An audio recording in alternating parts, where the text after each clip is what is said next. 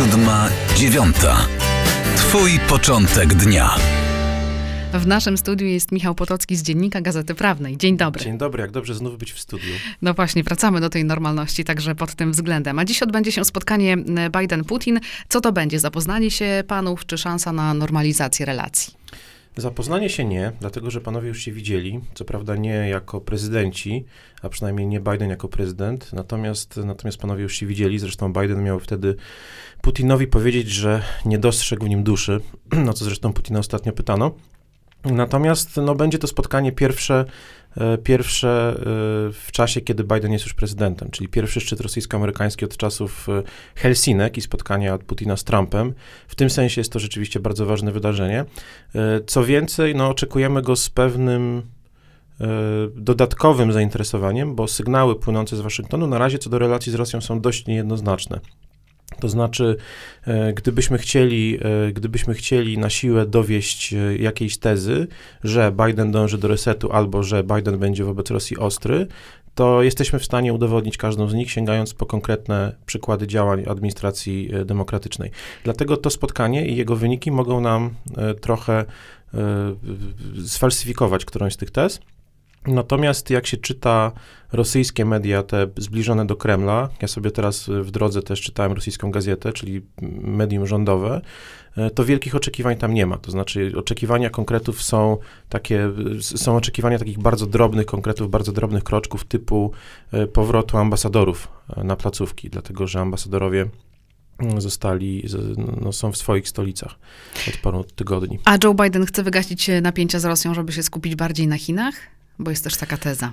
Długofalowo, bardzo długofalowo tak, dlatego że Amerykanie uznali już jakiś czas temu, że podstawowym zagrożeniem na ten XXI wiek będą stanowiły raczej Chiny, co jest zrozumiałe, jeśli chodzi o potencjał e, chiński, o ich ludność, o ich wzrost gospodarczy, wreszcie o ich sukcesy w modernizacji gospodarki. Rosjanie nie mają ani jednego, ani drugiego, ani trzeciego. Rosjanie jedyne co mają to broń jądrowa i y, no, dosyć duża, silna armia i powierzchnia, która sprawia, że są w różnych punktach w różnych punktach globu od y, aktywni. Natomiast, y, natomiast długofalowo, czyli długofalowo tak, ale krótkofalowo, no jednak y, Rosja sprawia bardziej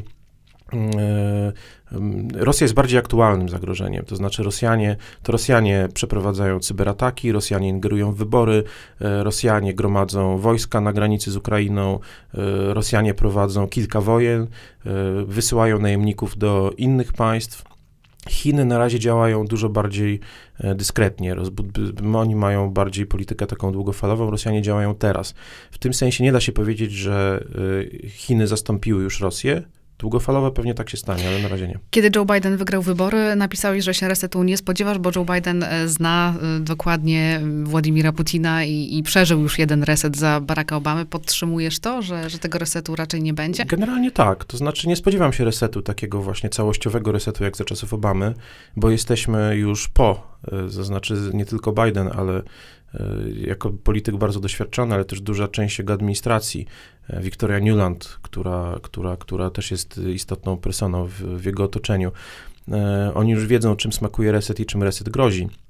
Ja się spodziewam raczej próby ustanowienia jakichś e, bezpośrednich, bezpośredniego kontaktu, w sensie jakiegoś, jakiejś, jakiejś linii awaryjnej na wypadek kryzysu. I ja raczej e, uważam, że w tych słowach Bidena, kiedy mówił e, i Antoniego Blinkena, też jego sekretarza stanu, kiedy mówił o tym, że chciałby, żeby relacje z Rosją były stabilniejsze i bardziej przewidywalne, to też to, to nie jest jakoś bardzo wysoko postawiona poprzeczka, umówmy się, jeżeli chcemy lepiej rozumieć przeciwnika, ale nie chcemy się z nim porozumiewać, dogadywać, czy iść na jakieś daleko idące ustępstwa.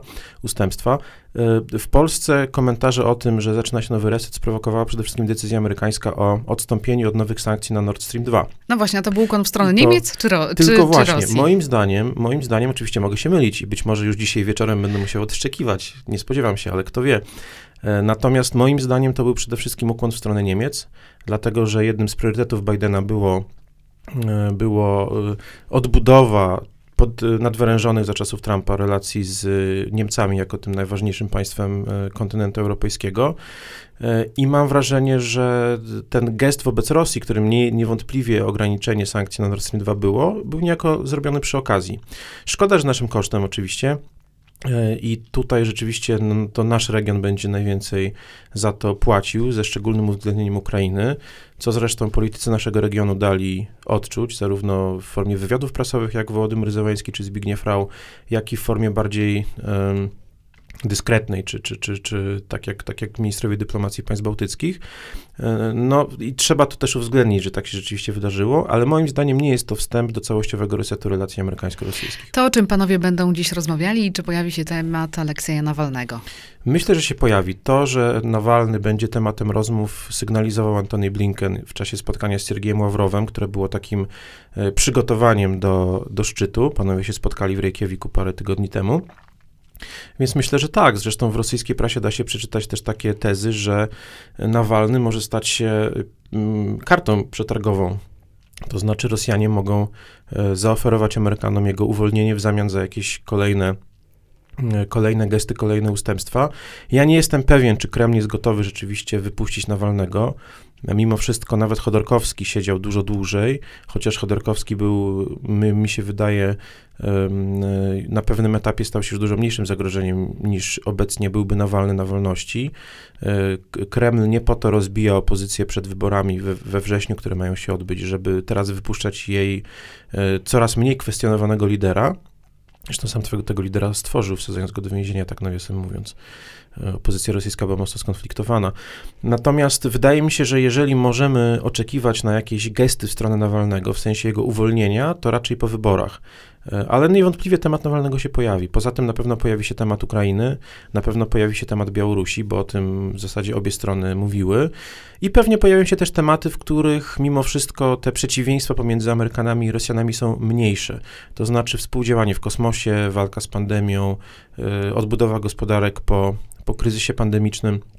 E, to będą takie tematy, które będą pewnie no, żeby nie tylko rozmawiać o tym, co nas zupełnie dzieli w 100% i co do czego żadna strona nie ma złudzeń, że można dojść do jakiegoś kompromisu, no to trzeba też będzie wrzucić jakieś takie tematy, w których albo ustępstwa są mniej bolesne, albo w których y, spojrzenie przynajmniej częściowo jest y, zbieżne. A Władimir państw. Putin będzie chciał wykorzystać to spotkanie propagandowo i jak mógłby to zrobić? On już się wykorzystał. Rosjanie na każdym kroku podkreślają i to nawet dzisiaj, tak jak mówię, czytałem rosyjską gazetę, to jest y, w pierwszym czy drugim akapicie wybite, że spotkanie odbywa się na prośbę strony amerykańskiej. Formalnie tak, tylko że pamiętamy, y, pamiętamy jak to było, jak to było w rzeczywistości i że w zasadzie te agresywne działania Rosji wobec Ukrainy trochę miały na celu zmuszenie Bidena do tego, żeby poprosił o spotkanie. O spotkanie. Mhm. Więc od razu jest takie postawienie partnera, prosi się raczej, prosi raczej strona słabsza.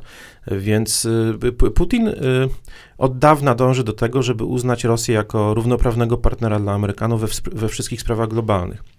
To zostało wprost napisane przez Dmitrija Miedwiediewa, byłego prezydenta, obecnie wice, wiceszefa e, Rady Bezpieczeństwa, że my chcemy, żeby było jak w czasach zimnej wojny, to znaczy Moskwa i Waszyngton, dwa, dwie równorzędne potęgi, które decydują o najważniejszych sprawach globalnych.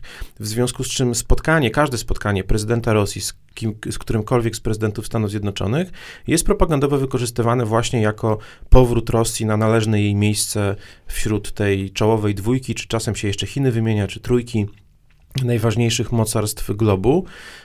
I to zresztą już teraz widać, że, że, że tak jest.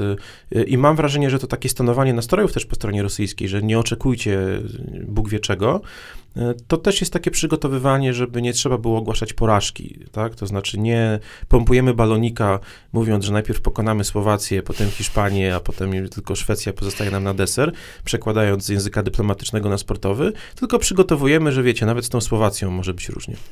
Mm, też mówiąc o wizycie Joe Bidena w Europie, warto e, przypomnieć i podkreślić to, że on powiedział, że artykuł 5 Paktu Północnoatlantyckiego jest niepodważalny. Pamiętamy, co mówił Donald Trump, że zapytany o, o o NATO, powiedział, że są agresywni czarnogórcy, którzy są w NATO, których e, trzeba byłoby bronić. Trzecia wojna światowa gotowa. Więc tu inne, e, to inne. trochę w odniesieniu do tego, co mówił Trump.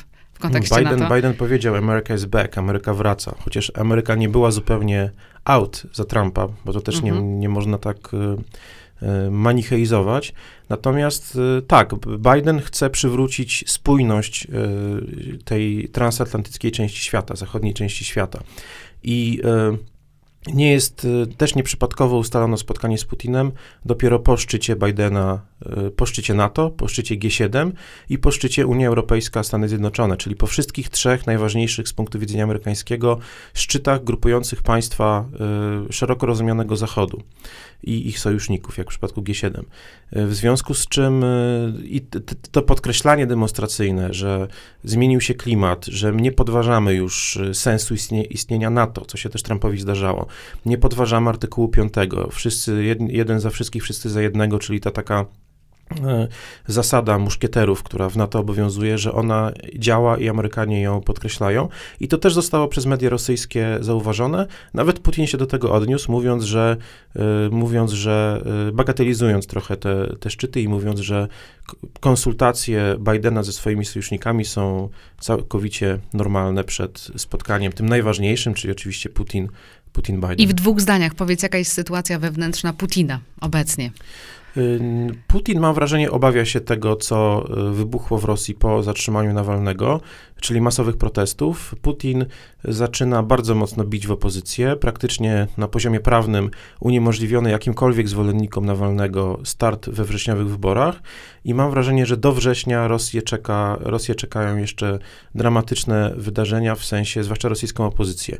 Jest przygotowywana i trwa w zasadzie czystka y, opozycji y, i do września prawdopodobnie ta czystka potrwa, również to dotyczy mediów niezależnych i wszelkich, wszelkich innych niezależnych od władz organizacji. Michał Potocki z Dziennika Gazety Prawnej był ostatnim gościem poranka. Dziękuję bardzo. Dziękuję. Siódma dziewiąta. To był Twój początek dnia.